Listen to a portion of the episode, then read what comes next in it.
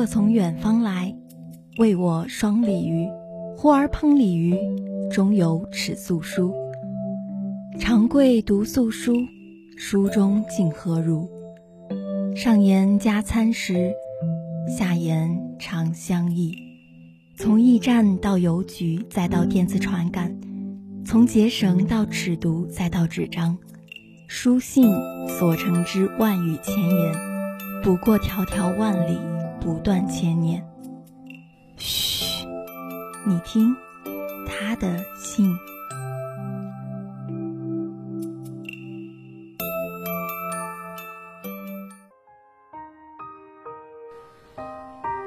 各位听众朋友们，大家好，欢迎收听本期《他的信》。俗话说得好，春困秋乏夏打盹儿。睡不醒的冬三月，没有人会不喜欢睡懒觉吧？躺在舒适的被窝里，被温暖包裹，幸福极了。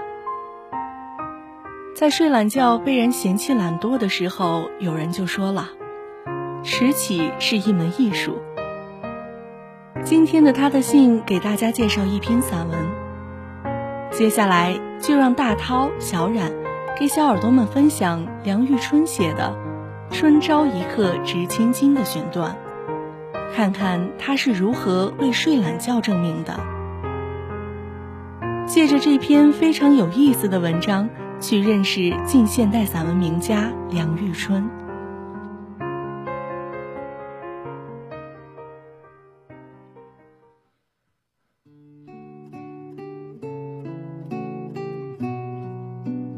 十年来寻师访友，足迹走遍天涯。回想起来，给我最大的益处却是迟起，因为我现在脑子里所有些聪明的想头。灵活的意思多半是早上懒洋洋的赖在床上想出来的。我真应该写几句话赞美他一番，同时还可以告诉有志的人们一点迟起艺术的门径。谈起艺术，我虽然是门外汉，不过对于迟起这门艺术，倒可说是一位行家。因为我既有明察秋毫的批评能力，又带了甘苦备尝的实践精神。我天天总是在可能范围之内，尽量的置在床上。是我们的神庙，看着射在背上的日光，嘲笑四维人无谓的匆忙。回味前夜的痴梦，那是比做梦还有意思的事。细想迟起的好处，唯我独尊的躺着，东倒西倾的小房，立刻变成一座快乐的皇宫。诗人画家为着要追求自己的幻梦，实现自己的痴愿，宁可牺牲一切物质的快乐，受尽亲朋的诟骂。他们从艺术里能够得到无穷的安慰，那是他们真实的世界。外面的世界对他们反变成一个空虚。拾起艺术家也具有同等的精神。区区虽然不是一个持起大师，但是对于本行艺术的确有无限的热忱，艺术家的狂热。所以让我拿自己做个例子吧。当我是个小孩时候，我的生活由家庭替我安排，毫无艺术的自觉。早上六点就起来了。后来到北方念书去，北方的天气是培养迟起最好的沃土，许多同学又都是程度很高的迟起艺术专家。于是绝好的环境同朋辈的切磋，使我领略到迟起的深微。我的忠于艺术的热度也一天一天的增高。暑假年假回家时期，总在全家人吃完了早饭之后，我才感动起床的念头。老父常常对我说清晨新鲜空气的好处。母亲有时提到了重温稀饭的麻烦，慈爱的祖母也屡次向我姑母说：“早起三日当义工。”我的姑母老是起得很早的。我虽然万分不愿意失丢大人们的欢心，但是为着忠于艺术的缘故，居然甘心得罪老人家。后来老人家知道我是无药可救的，反动了怜惜的心肠。他们早上九点钟时候走过我的房门前，还是拥着足尖。人们温情地放纵我们的弱点，是最容易刺痛我们麻木的良心。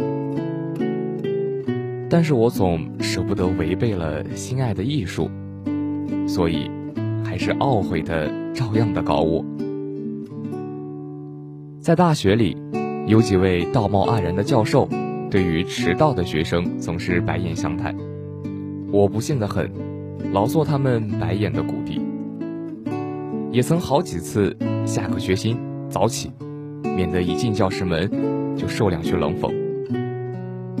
可是，一年一年的过去，我足足受了四年的白眼待遇，里头的苦楚是别人想不出来的。有一年寒假住在亲戚家。他们晚饭的时间是很早的，所以一醒来，腹里就咕隆的响着。我却按下机肠，故意想出许多有趣的事情，使自己忘却了肚饿。有时饿出汗来，还是坚持着，非到十时是不起来的。对于艺术，我是多么忠诚，情愿牺牲。但是从迟起。我也得到不少的安慰，总能补偿我种种的苦痛。迟起给我最大的好处，是我没有一天不是很快乐的开头的。我天天起来总是心满意足的，觉得我们住的世界无日不是春天，无处不是乐园。当我神怕气舒的躺着时候，我常常记起勃朗宁的诗：“上帝在上，万物各得其所，鱼游水里。”鸟栖树枝，我卧床上。人生是短促的，可是若使我们有过光荣的青春，我们的一生就不能算是虚度。我们的残年很可以傍着火炉，晒着太阳，在回忆里过日子。同样的一天的光阴是很短促的，可是若使我们有过光荣的早上，我们这一天。就不能说是白丢了。我们其余时间可以用在追忆清晨的幸福。我们青年时期若是使欢欣的结晶，我们的余生一定不会很凄凉的。青春的快乐是由影子留下的，那影子好似带了魔力，惨淡的老年给他一照，也呈现出和蔼慈祥的光辉。现在春天到了，春宵苦短日高起，五六点钟醒来就可以看见太阳。我们可以醉也似的躺着，一直躺了好几个钟头，静听流莺的巧转，细看花影的漫移。这真是迟起的绝好时光，能让我们天天多躺一会儿吧，别辜负了这一刻千金的春朝。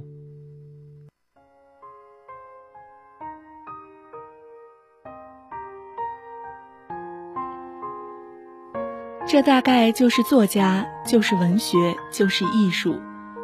像我们平时因为种种原因不能睡懒觉，只会不情愿的起床，一边叠被子，一边骂骂咧咧，然后苦着脸该干什么就干什么。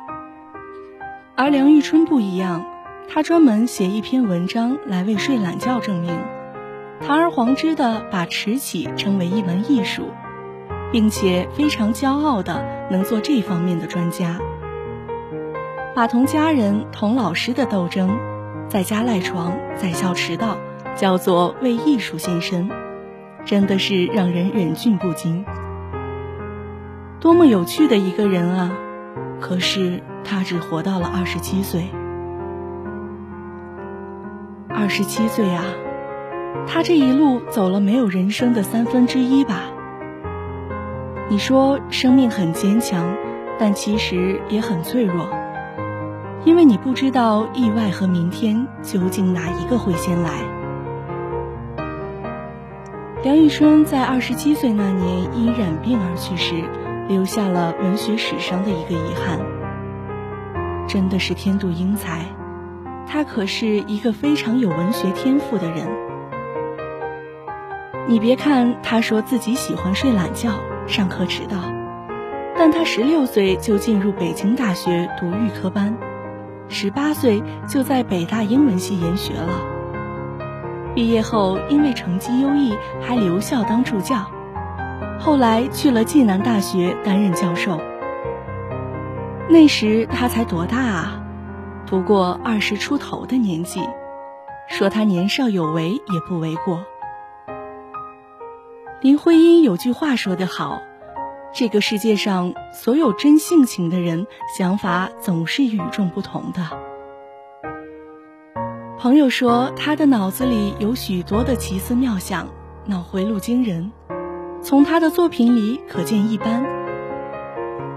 别人谈人生观，他偏偏要谈人死观；别人说悲哀让人难过，他却说失掉了悲哀才是真正让人难过。别人觉得流浪汉卑贱，他却赞美流浪汉也算是君子。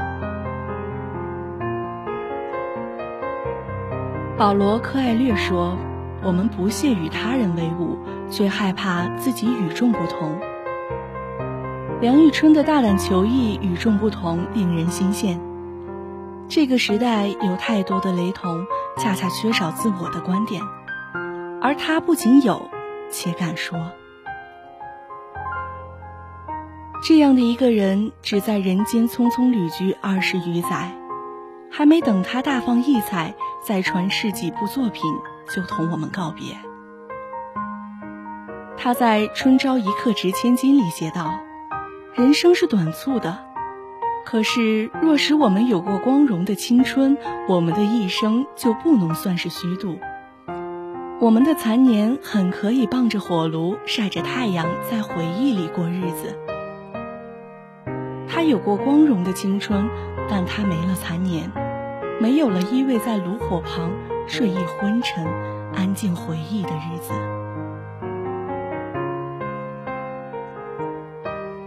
都好物不坚牢，彩云易散琉璃脆。梁玉春在写这段话的时候，恐怕没有想到自己的生命会这么早结束吧。我们总在幻想未来，可最怕的是没有未来。死亡是一个沉重的话题，梁玉春不避讳。他在人死观里借用别人的话来解释死：你周围好多墙外有一个一切墙的墙。他相信，在这一切墙的墙外面有无限的风光。想必他如今已在那面墙之外享受那说不出的好境，想不来的调情了。人生在世，总要留下点什么，证明你曾来过，不枉此生。而对于这件事，史铁生说：“唯有文字能够担当此任，宣告生命曾经在场。文字是生命的延续，而梁玉春正是通过写作让自己的生命延长。这些有趣的文字，都是他曾来过的证据。”梁玉春，多美的名字！